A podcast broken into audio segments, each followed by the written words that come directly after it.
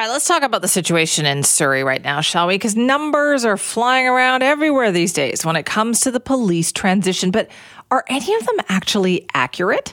I mean, I will admit that I often wonder when it comes to this Surrey policing story, I mean, what is going on? How are we still talking about this? How is this not done yet? So the latest is that in the last week, Surrey Council made a very big deal about a memo that suggests the Surrey Police Service budget is suddenly ballooning, that the Surrey Police Service is suddenly saying it needs a huge budget increase compared to the originally city-approved budget. Well, now we're hearing from the Surrey Police Board that those numbers were not accurate at all, and the picture being provided is very misleading. Why is this coming out now? What is going on here? So Councillor Linda Annis is with us now to talk more about this. The Surrey First City Councillor from Surrey is with us. Good morning.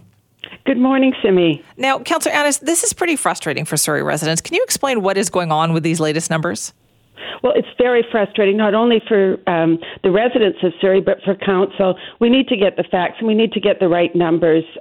Councillor Kooner put out a memo to councillors last week indicating that the Surrey Police Service was going to be way over budget.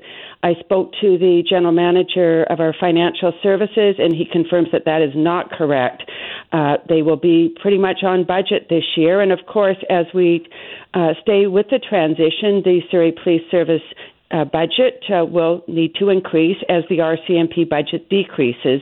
But there's the numbers certainly are not accurate, and there seems to be a huge political agenda here. Okay, so then where did these numbers come from?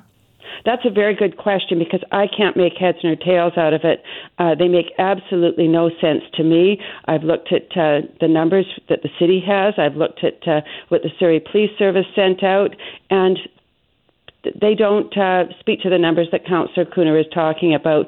Quite frankly, I think we need to get everyone in one room and iron out these numbers and move forward and get on with this transition because each and every day it drags on, it's costing the taxpayers of Surrey $266,000 a day or $8 million a month. So we need to put political agendas behind and get on with it. The province has said that this is what we need to do. We need to get on with it. Okay, so to be absolutely clear then, Councillor Annis, you were told by the Surrey, like the finance department at City Hall, that these numbers are not accurate.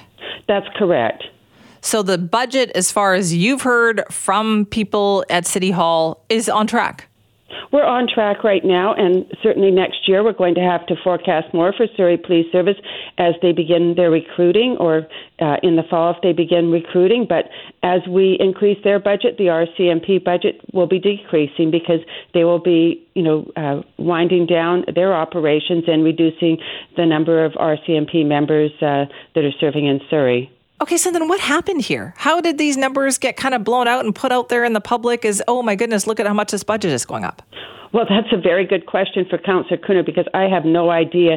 To me, it feels like just a tactic to stall the transition. And, quite frankly, I think the mayor needs to show a leadership role here and get on with it. As they say, the longer this gets delayed, the more it's costing the taxpayers. It's interesting you mentioned that a leadership role, because that's something that Mayor Brenda Locke has been saying the province needs to do. So are you saying the mayor needs to step up?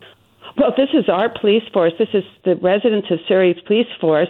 I think the mayor, who's the chair of our city, she needs to take the leadership role. Ultimately, we need to make sure that we have the police service that we want, serving us in the way that we want, and within the financial restraints that we would like to put on them. That falls to the city. That's not the province's responsibility. It's unfortunate, of course, that the province, is... And this whole process is being stalemated, but we need to get on with it. And as part of the process, certainly Mayor Locke needs to be working closely with the province, with the federal government, RCMP and Surrey Police Service, as does all of council. So from your perspective on council, then, what do you see happening here? Like, is the process moving forward? What is going on? The process seems to be going nowhere, and we've been again talking about it now for a couple of months. So there's another $16 million, down the drain. We need to get on with it, and we need to get on with it quickly. The longer it gets delayed, the more it costs the taxpayers of Surrey. And what are you hearing from residents? they're very frustrated. I think generally, no matter what side of the fence you sat on before, whether you wanted the RCMP or Surrey Police Service, the residents are saying, let's get on with it, let's get it done. There's a lot of other stuff to be done in Surrey. We need to get our roads fixed, we need to get schools built, we've got infrastructure, we've got problems with our having too many portables here in Surrey. We've got issues with hospitals. Let's start focusing on some of those issues and get this behind us so that we can make Surrey the great place that it is and should be. Councillor Annis, thank you so much for your time on that this morning. My pleasure. That's Linda Annis, a Surrey First City Councillor, talking about this story that's been around in Surrey now the last week. These outrageously huge numbers from Surrey Police Service that their budget is going to go way up this year unexpectedly. These numbers were circulated in a memo that came from Councillor Kooner on Surrey City Council. And, Councillor Annis says she has spoken to budget officials at Surrey City Hall and they say no budget is on track. They don't know where these numbers came from. What is going on? What is going on in Surrey that they can't even agree on a set of numbers? They can't even get their own financial numbers in order and know what they are talking about with one collective voice. And if Mayor Locke wants leadership, I think she needs to look in the mirror on this.